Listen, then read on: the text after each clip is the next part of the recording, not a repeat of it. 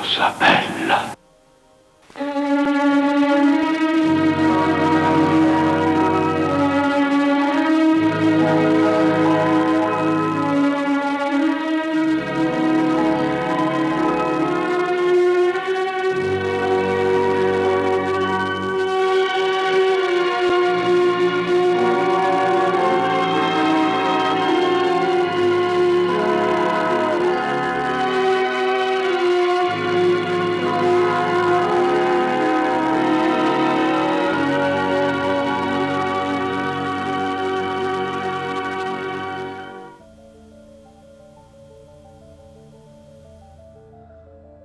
Parliamo di fantascienza, anzi, in realtà a Degenerando parliamo di distopia. Distopia è quella cosa particolare che mette in scena un futuro assolutamente spiacevole, un futuro che mai nessuno si augurerebbe di vedere realizzato, l'esatto contrario dell'utopia. Sono a casa. Sono a casa. L'astronave è ricaduta sulla Terra sconvolta dalle esplosioni atomiche. Voi uomini l'avete distrutta! Maledetti! Maledetti per l'eternità! Tutti! Alla grande, 1968, il pianeta delle scimmie, Planet of the Apes, con Charlton Heston.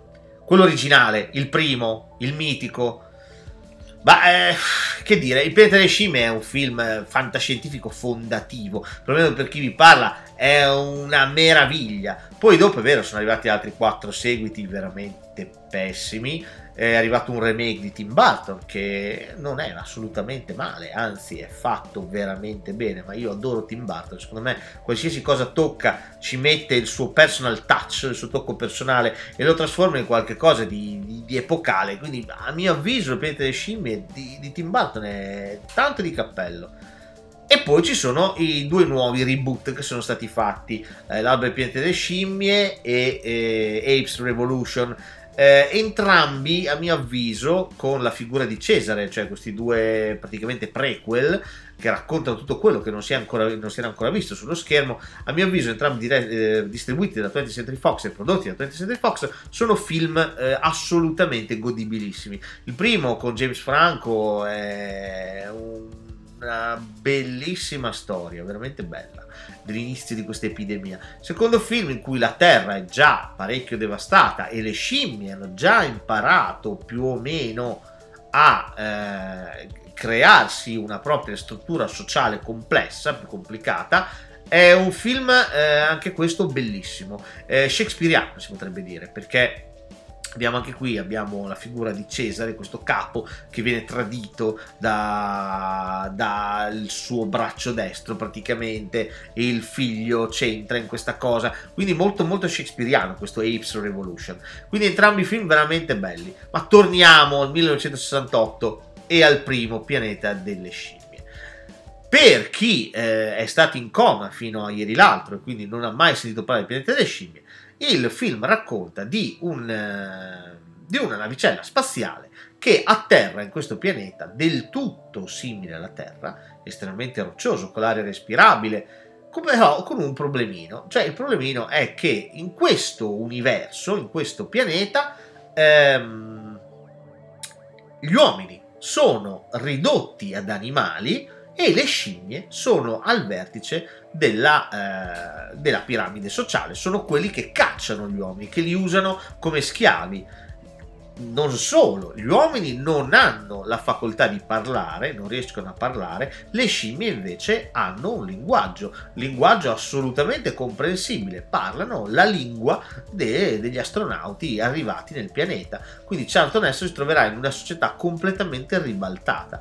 Cosa bella è che lui eh, troverà queste queste due scimmie, questi due scienziati che cercheranno di capirlo e capiranno che lui ha un'anima, non è semplicemente un animale, ma ha un'anima, ha dei ragionamenti, riesce a parlare e quindi lo aiuteranno. Nella fuga, aiuteranno eh, chi è con lui a fuggire e alla fine del film, e questo va detto perché non si può non citare il finale del eh, pianeta delle scimmie che troviamo citato praticamente ovunque.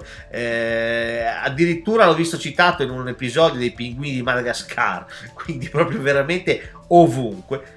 Quando eh, Charlton Heston arriverà alla fine dove troverà dei resti di una società primitiva che ha abitato quel pianeta nient'altro troverà che un pezzo della statua della libertà.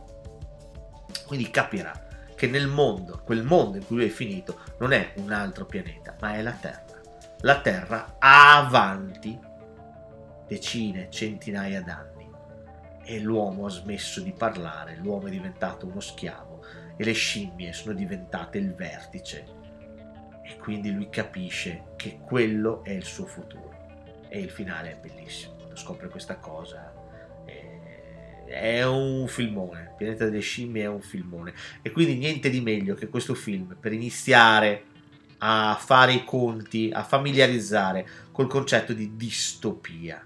Concetto estremamente, eh, estremamente amato dal cinema e dalla letteratura tantissimi film e tantissimi libri sono stati scritti eh, con alla base questo tipo di, eh, di, realtà distonica, questo modo di ragionare su un futuro non migliore ma peggiore. Anzi è interessante notare come la maggior parte degli autori di cinema abbiano sempre immaginato un futuro peggiore rispetto a quello in cui viviamo. Eh, probabilmente perché la maggior parte degli autori di cinema che sono intelligenti e alcuni addirittura geni, cioè mente, adesso non è in questa classifica perché ne abbiamo già parlato, però Blade Runner è un film distopico e Scott è assolutamente un genere del cinema. Ehm, ragionando probabilmente hanno capito che andando avanti non può esserci un miglioramento ma ci sarà sicuramente un'involuzione della società, delle condizioni di vita eccetera eccetera eccetera eccetera bellissimo film, Pieta delle scimmie 1968 Mentre camminavamo lungo la baia del cemento abitato, ero calmo di fuori, ma dentro pensavo, allora adesso chi comanda è Giorgi, decide che cosa si deve fare, cosa non fare, e Dim è il suo tonto di grignante bulldog. E d'un tratto capì che il pensare è per gli stupidi, mentre i cervelluti si affidano all'ispirazione e a quello che il buon Bog manda loro. La musica mi venne in aiuto. C'era una finestra aperta con uno stereo e seppi subito che cosa fare.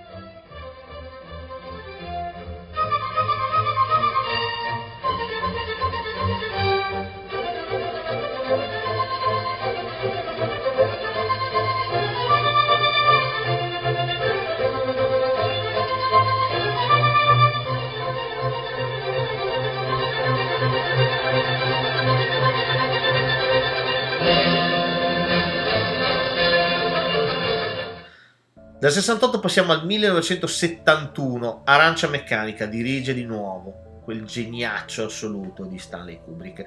Ora, in, un, in una playlist sulla distopia, eh, come si fa a non metterci Arancia Meccanica? Arancia Meccanica è il film distopico per eccellenza, una società in cui i giovani hanno completamente perso il controllo, completamente. E quindi violenza, violenza atroce su tutto, i valori non esistono più, esistono queste bande di, di giovinotti, i drughi, eh, nel caso del nostro Alex, il nostro meraviglioso Marco McDowell, che rimarrà per sempre, spiace dirlo perché è un ottimo attore, ma rimarrà per sempre imbalsamato in quel ruolo. Malcolm McDowell sarà da lì in poi, dal 71 in poi, sarà Alex, qualsiasi cosa farà, sarà Alex. E ehm, il film racconta questo, racconta questa gioventù che ormai non ha più valori, non ha assolutamente più valori, non crede più a nulla e vive semplicemente per, eh, per la droga, per la violenza, nient'altro, nient'altro. E la società, la società civile, non sa più come fare con, con questi ragazzi. E il film racconta l'epopea di, questo, di uno di loro, il nostro Alex, che si troverà eh, da criminale a eh, diventare vittima. Eh, vittima di un governo che lo prende, lo cattura, lo imprigiona e sperimenta su di lui qualcosa di ancora più atroce rispetto a quello che lui faceva alle sue vittime. Il famoso trattamento Ludovico, cioè un trattamento che gli impone una dieta a base di ultraviolenza esagerata.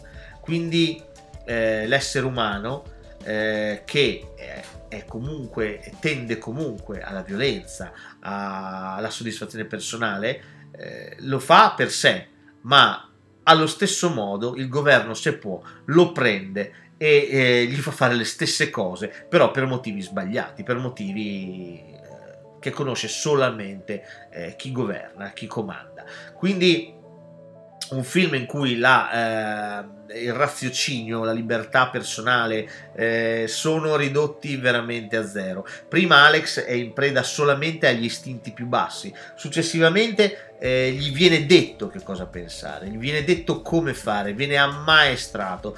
Eh, quindi un film che riflette su tantissimi argomenti, un film da far scoppiare il cervello, tante cose mette insieme, oltre al fatto che è un film di Kubrick, quindi ha eh, una prima parte bellissima in cui la musica classica regna, perché il nostro Alex è un appassionato di musica classica, adora Beethoven su tutti, e quindi vediamo una sequela di, eh, di scene eh, montate una maestria che solo Kubrick aveva, eh, unite a questa musica classica, eh, scene di violenza, scene di stupro, questo, il film è questo, il film è, vive di questo nella prima parte, nella seconda parte cambia. E Alex, una volta catturato, eh, una volta che c'è stata la scena della, de, della signora dei gatti, eh, lui farà una cosa terribile, commetterà un omicidio, verrà imprigionato, verrà tradito dai suoi compagni e da lì in poi sarà condannato a ripercorrere le tappe dall'inizio eh, fino a lì, cioè rincontrare le stesse persone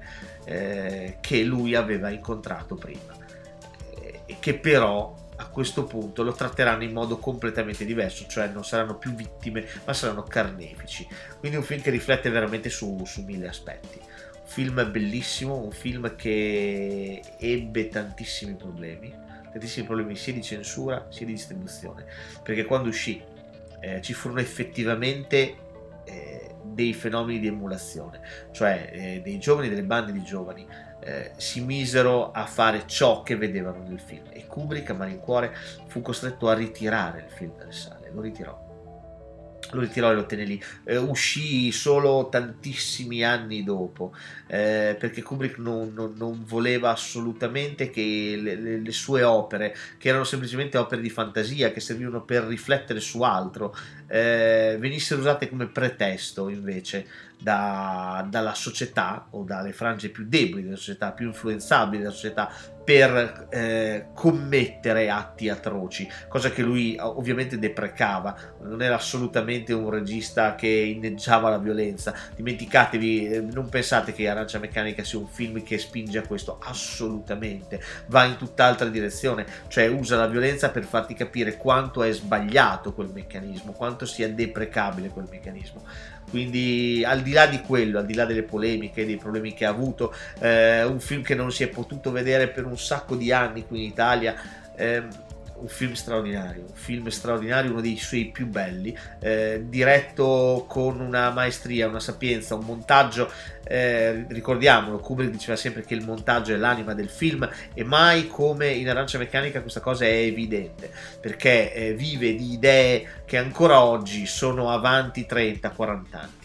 Kubrick era veramente un genio del cinema e Arancia Meccanica è uno dei film non solo distopici o di fantascienza o di quello che volete voi, ma è un trattato sociale sull'essere giovani, sul crescere e di come eh, sia sbagliato quando qualcuno eh, prende il tuo libero arbitrio e impone invece il proprio modo di pensare, perché anche con le migliori intenzioni, comunque vada, un'imposizione sarà sempre comunque un'imposizione e servirà per fare del bene a qualcuno e del male a qualcun altro. Comunque un grandissimo, grandissimo film. 1988. L'indice di criminalità negli Stati Uniti raggiunge il 400%. Quella che un tempo fu la libera città di New York diventa il carcere di massima sicurezza per l'intero paese. Un muro di cinta di 15 metri viene eretto lungo la linea costiera di Jersey, attraverso il fiume Harlem, e giù lungo la linea costiera di Brooklyn. Circonda completamente l'isola di Manhattan. Tutti i ponti e i canali sono minati. La forza di polizia statunitense, come un esercito, è accampata intorno all'isola. Non vi sono guardie dentro il carcere, solo i prigionieri e i mondi che si sono creati. Le regole sono semplici. Una volta entrati, non si esce più. 1997 Ora. 1981. John Carpenter, il grandissimo John Carpenter, dopo aver fatto nel 79 Halloween, beh, prima ancora Brigate, eh, Distretto 13 Brigate della Morte, suo debutto. 79 fa Halloween, che sconquasserà il mondo del cinema e dello slasher. Da lì in poi tutti hanno rifatto Halloween. Eh, Farah Fog, un film di fantasmi bellissimo e nell'81 arriverà il secondo capolavoro della sua carriera, Halloween, cioè Fuga da New York, Escape da New York, dove Carpenter scrive uno dei personaggi e dirige uno dei personaggi più belli che il cinema ci abbia mai regalato, cioè Iena Plinskin in italiano, in originale Snake Plissken. Snake Plissken è un uh, Kurt Russell meraviglioso, un criminale, costretto a eh, dover andare a New York per eh, riportare a casa il presidente e la valigetta, il contenuto di una valigetta che il presidente ha con sé. Infatti nel 1997 eh, New York, Manhattan, è diventato un carcere di massima sicurezza. Sono state erette delle barriere, i, tutte quante sorvegliate con delle torrette, i ponti sono tutti quanti minati e chi c'è c'è. Chi è dentro resta dentro, chi è fuori rimane fuori. Peccato che il presidente abbia un problema con l'aereo e quindi lui si esce dall'aereo, si salva in una capsula di salvataggio, ma finisce in piena Manhattan. Finendo in piena Manhattan, eh, non deve far altro che sopravvivere e per andare a prendere il presidente degli Stati Uniti, uno straordinario Donald Pleasance, eh, viene chiamato il più bastardo dei criminali, il più selvaggio dei mercenari, cioè Kurt Russell, alias Snake Plissken, che viene preso e mandato dentro a Manhattan per salvare il presidente. La cosa interessante è che tipo ha 12 ore per farlo, perché dopodiché eh, gli è stato iniettato un veleno che inizierà a sciogliersi nel suo sangue e morirà. Quindi il film è, eh, è uno dei capolavori in assoluto del cinema e di Carpenter, assolutamente. Carpenter immagina un, un mondo un mondo meraviglioso, un mondo fatto di, di espedienti, di, di, di, bande che cercano di sopravvivere. Va detto che Manhattan è retta completamente dal Duca di New York, che è la banda egemone che cerca di... poi ci sono bande nei sotterranei, ed è bello vedere come eh, John Carpenter immagina ridotta New York, una New York che a quell'epoca, stiamo nel 1981, per noi ma per tutti, era il simbolo della bellezza, il simbolo dell'edonismo, della moda, eh, dell'avanguardia, del progresso. Carpenter la devasta, Carpenter la rende una città buia, una città minacciosa, una città abitata da criminali, una città in cui nessuno vorrebbe vivere. Già solo questo tipo di ragionamento, se pensate, è una meraviglia. Poi il film, il film vive di momenti splendidi, l'exista Ernest Borgnine, eh, la lo scontro sul ring con quello grossissimo, eh, le battute di Kurt Russell, c'è un cattivo Lee Van Cliff che è una meraviglia, eh, e fino ad arrivare al finale in cui e chi non ha visto qua mi dispiace, però ragazzi, sempre, stiamo parlando del 1981, Fuga da New York, non si può non averlo visto, in cui Jena Pliskin decide di tenere per sé la cassetta, perché tutto quanto viene fatto non per salvare il presidente, che però alla fine verrà salvato, ma per salvare un nastro, una cassetta, una musicassetta che contiene segreti importantissimi che serviranno a mantenere l'egemonia degli Stati Uniti sugli altri stati. E ovviamente Diana Plinskin dà al presidente la cassetta sbagliata, tiene per sé quella vera e la distrugge. Questo per dirvi il, l'anarchia di fondo che c'è alla base di questo splendido, bellissimo film. Ehm, Un'altra cosa da, da, da, citare, e poi chiudiamo con Fuga da New York, assolutamente è la colonna sonora. Eh, come in praticamente tutti i suoi film, la colonna sonora è scritta dallo stesso Carpenter, che compone un tema meraviglioso, elettronico, che entrerà di fatto nella storia del cinema. Eh, va detto che nel 95 ci sarà, eh, è stato fatto un seguito sempre diretto da eh, John Carpenter, Fuga da Los Angeles, Escape from LA. Praticamente fa un remake di Fuga da New York, identico, eh, cambia due o tre cose, ma è identico. Sempre Pliskin deve andare dentro Los Angeles a portare fuori la figlia del presidente questa volta e un disco, una specie di, di marchingegno che serve per anche qua assoggettare gli altri paesi al, eh, al volere degli Stati Uniti.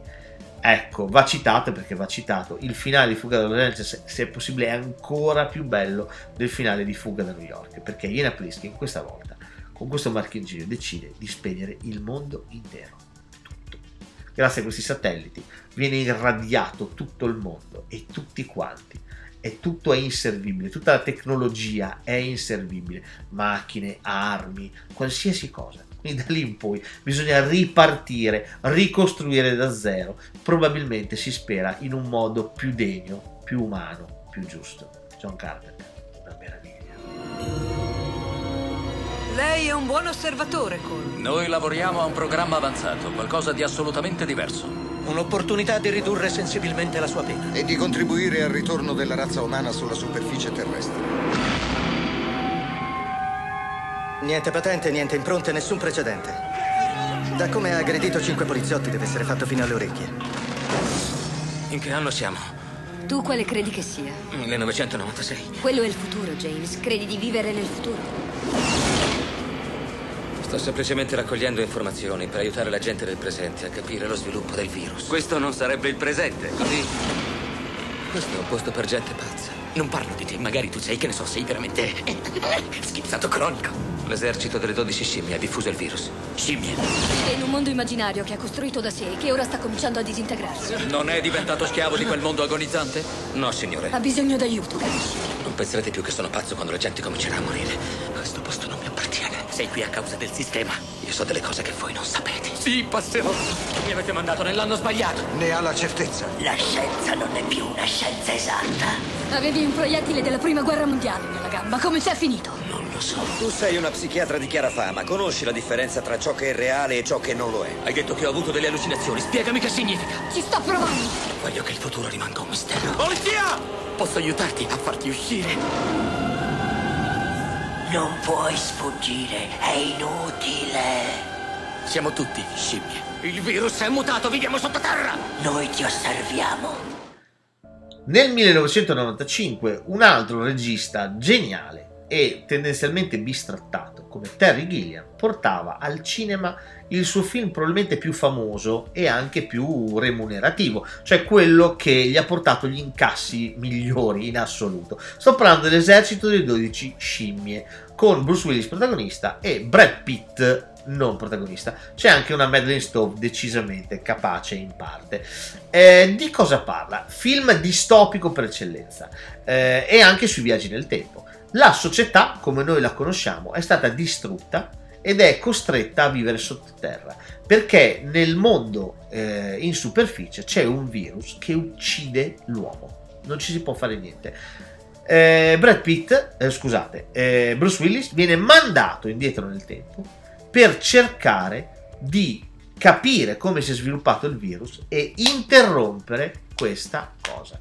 Ora non vi dico cosa succede, non vi dico nulla, per l'amor di Dio. Il film è bello scoprirlo, forse non tutti lo hanno visto, quindi è un, allora, è un film di fantascienza distopica splendido, l'esercito di scimmie. Lavora su delle idee, anche solo dal punto di vista visivo, eh, che Terry Gilliam dimostra di essere uno dei registi più dotati in assoluto.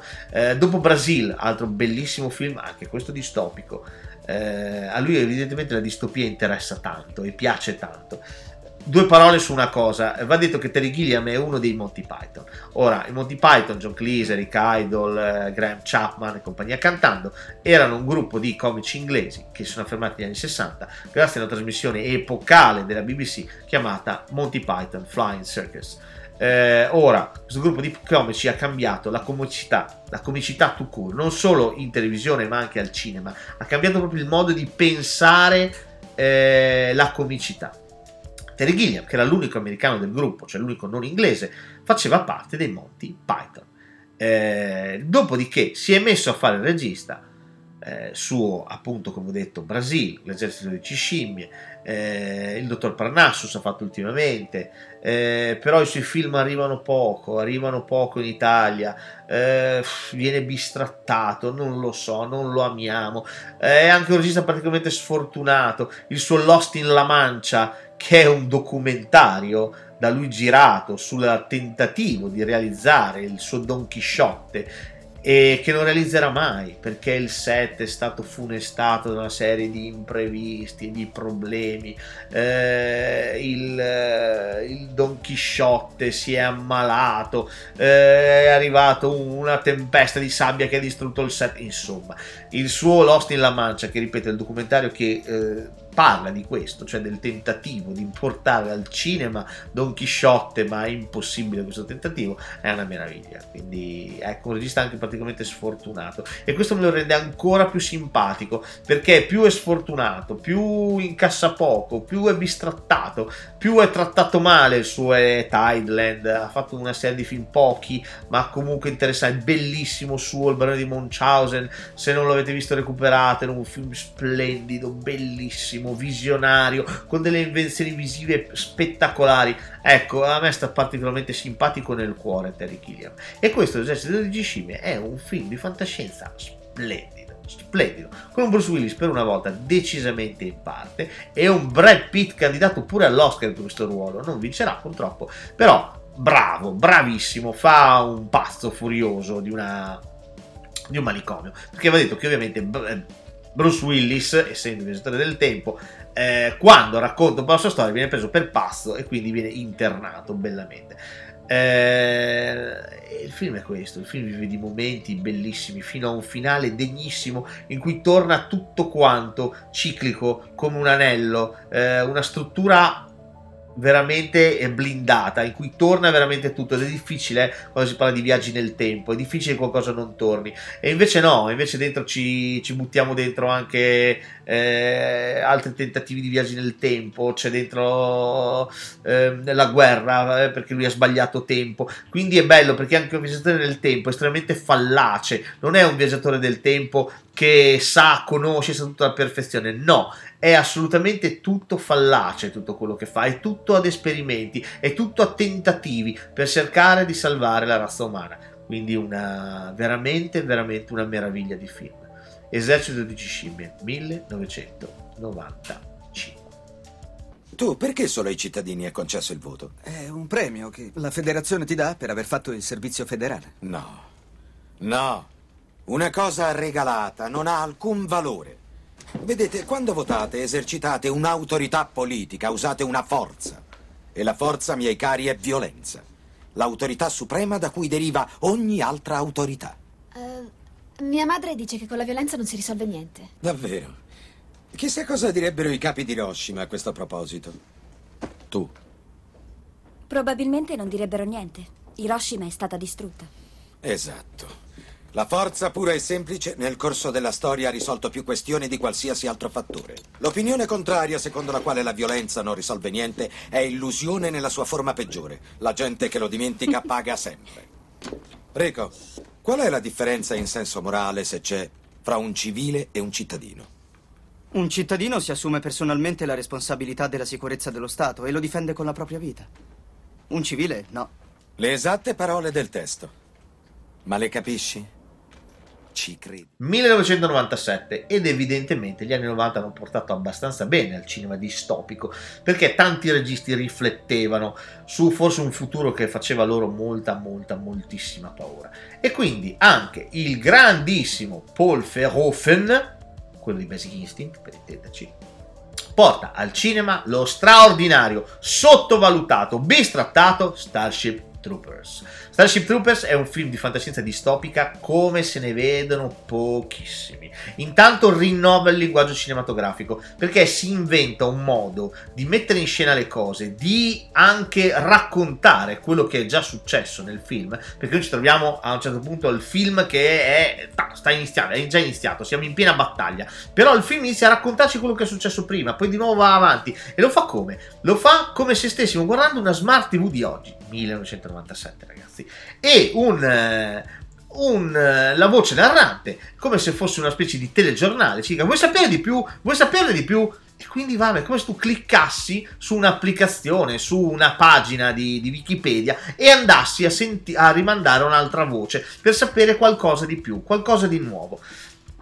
Questo è Starship Troopers, un film che prima di tutto, ripeto, rinnova il modo di raccontare il cinema. E questo lo può fare solo un grandissimo autore sottostimato come il grande Paul Verhoeven.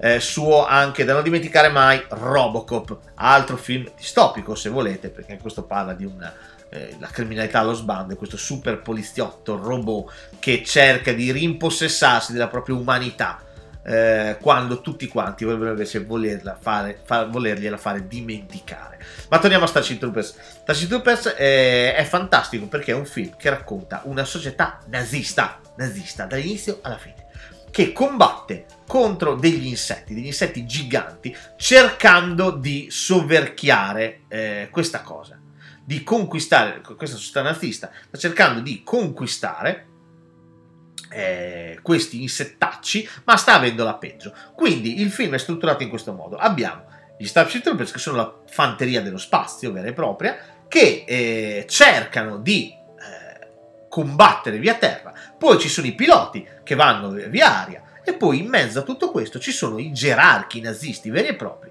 tra cui il, eh, uno degli amici di, di, di, del trittico che inizia questa, questa storia, c'è Casper Van Diem, ehm, che addirittura come gerarca sa leggere la mente. E quindi alla fine, alla fine, il film è una metaforona di un certo tipo di mentalità estremamente pericolosa che può rinstillarsi, reinstaurarsi in un futuro. Una società estremamente militarizzata in cui conta solamente, ha un peso solamente chi ha una carriera militare, tutti gli altri no, non hanno quel tipo di peso nella società e quindi mette in scena questo, lo mette in scena con delle idee straordinarie. Eh, effetti speciali bellissimi, battaglie splendide, eh, gli insettoni sono meravigliosi. E il film è anche tanto tanto splatter, è pieno zeppo di sangue, come Verhoeven ama fare, perché in tutti i suoi film il sangue scorre veramente a secchiate e um, riesce a essere persino credibile Casper Van Dien che è un cane, è un, di solito un cane però quando lo dirige Feroven evidentemente riesce a tirare fuori il meglio di sé.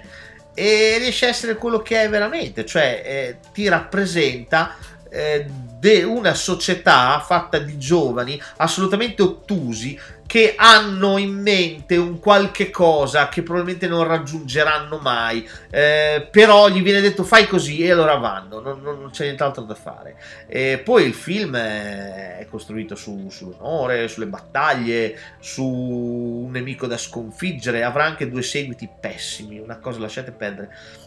Però il primo del 97 è veramente un filmone Ripeto, è molto molto difficile non vedere all'interno di questa società strutturata in questo modo eh, una società nazista, una società che cerca di espandere i propri limiti oltre i propri confini e cerca di eh, individuare nel nemico eh, un qualche cosa da eliminare. E non è un caso che i nemici non siano uomini ma siano insetti siano qualcosa di probabilmente come i nazisti ritenevano fossero eh, gli ebrei.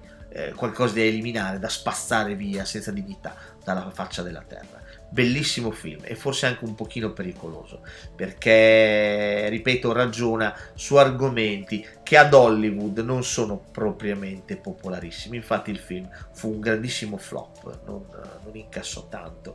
E non dico che fu eh, la fine del, della carriera di Verhoeven no per amor di Dio però ci andò molto vicino.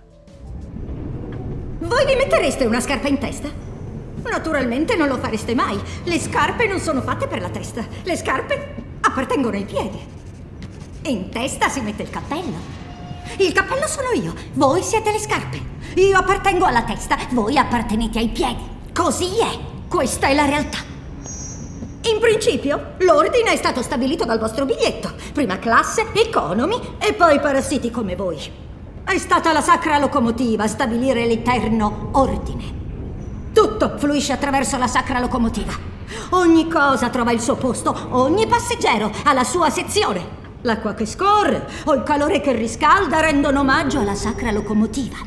Tutto occupa una sua particolare posizione prestabilita.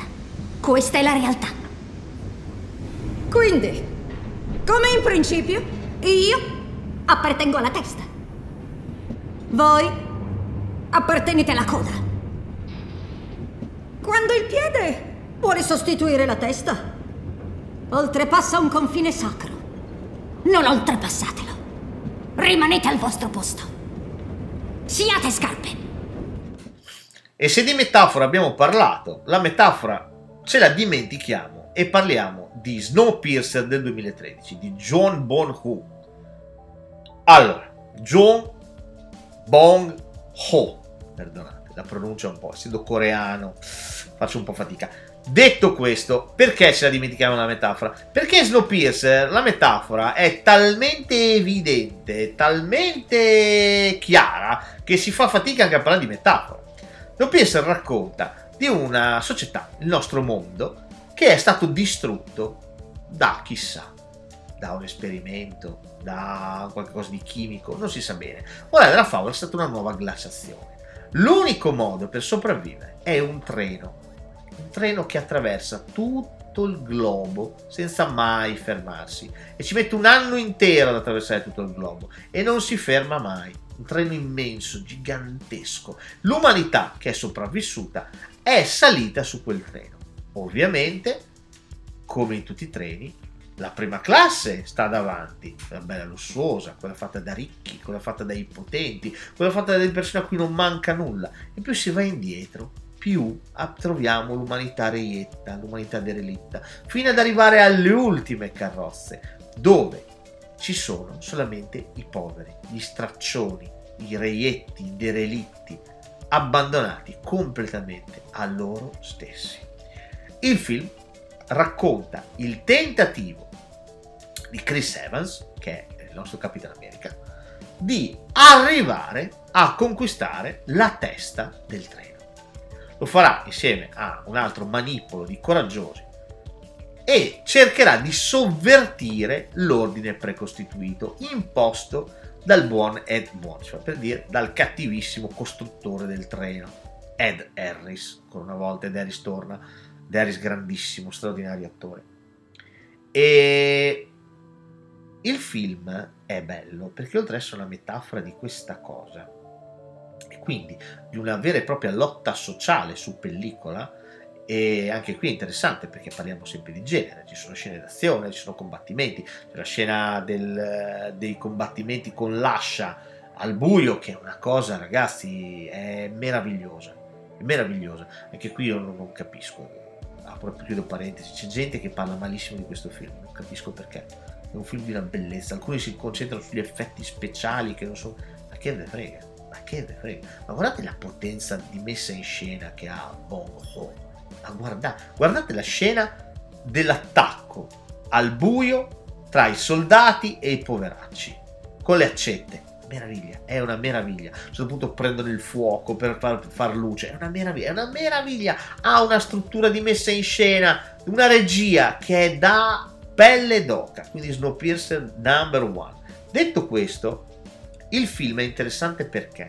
Perché il film ci racconta che sì, se la coda prende la testa del treno e i poveri vanno al potere, non diventeranno niente di diverso che il potere che c'è già. Le cose non cambieranno mai. Il film ci dice che esiste una terza via, una via di fianco, una via di fuga laterale, ed è la via che ci porta a cercare di uscire nel mondo esterno e cercare di uscire da questa lotta, che non porta nulla di buono, porterà solamente autodistruzione, altro dolore, altra sofferenza e basta. Esiste una terza via. Fuori, uscire di nuovo in contatto con la natura, cercare di convivere con lei. Eh, quanto selvaggia possa essere, non importa, cercare di farsi accettare da lei. In questo senso il finale del film, in cui due bambini eh, escono dalle macerie del treno, sono sopravvissuti e c'è questo orso bianco in lontananza che li guarda, li guarda distrattamente un secondo e basta, e se ne va. Non li degna neanche di uno sguardo prolungato, perché la natura è indifferente all'uomo, ai patemi dell'uomo, alle lotte dell'uomo, alle lotte di potere, di vantaggio dell'uomo. Ecco, un ritorno di nuovo a questo tipo di valori è quello che salverà e che renderà veramente efficace la lotta sociale prima che si trasformi in pedissequa ripetizione eh, degli stessi tipi di logiche, di comportamenti, di negazioni, di privazioni, provviste dall'altra parte, perché se i poveri prenderanno il controllo, prenderanno il controllo a discapito dei ricchi, inizieranno a trattare i ricchi come i, i ricchi trattavano i poveri, quindi è un film che ragiona veramente in modo lucido, interessante ed intelligente sulla lotta sociale e lo fa nel migliore dei modi, come dico sempre, usando il genere. Ha mai vissuto da solo prima? No, mai. La sua ultima relazione quanti anni è durata? 12. Preferenze sessuali? Le donne. Ha figli? No. E il cane? È mio fratello. È stato qui un paio di anni fa, ma non ce l'ha fatta. Buongiorno. 44 giorni restanti. La colazione è servita. Come saprà dall'esperienza di suo fratello, se non riesce a innamorarsi di qualcuno durante la sua permanenza qui, si trasformerà in un animale. Va di ballare? Ti spiace se entro anch'io? Ovviamente non è una coincidenza che i bersagli rappresentino persone singole e non coppie.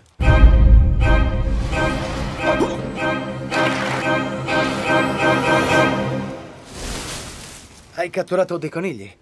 È piuttosto difficile. Insomma, grazie.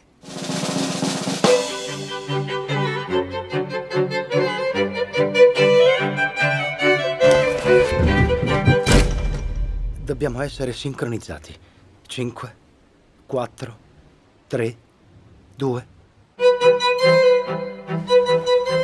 Ha pensato a che animale vorrebbe diventare se restasse da solo? Sì, una ragosta. Una ragosta è una scelta eccellente. E chiudiamo con un film del 2015, The Lobster di Lantimos, regista greco da tenere assolutamente sott'occhio.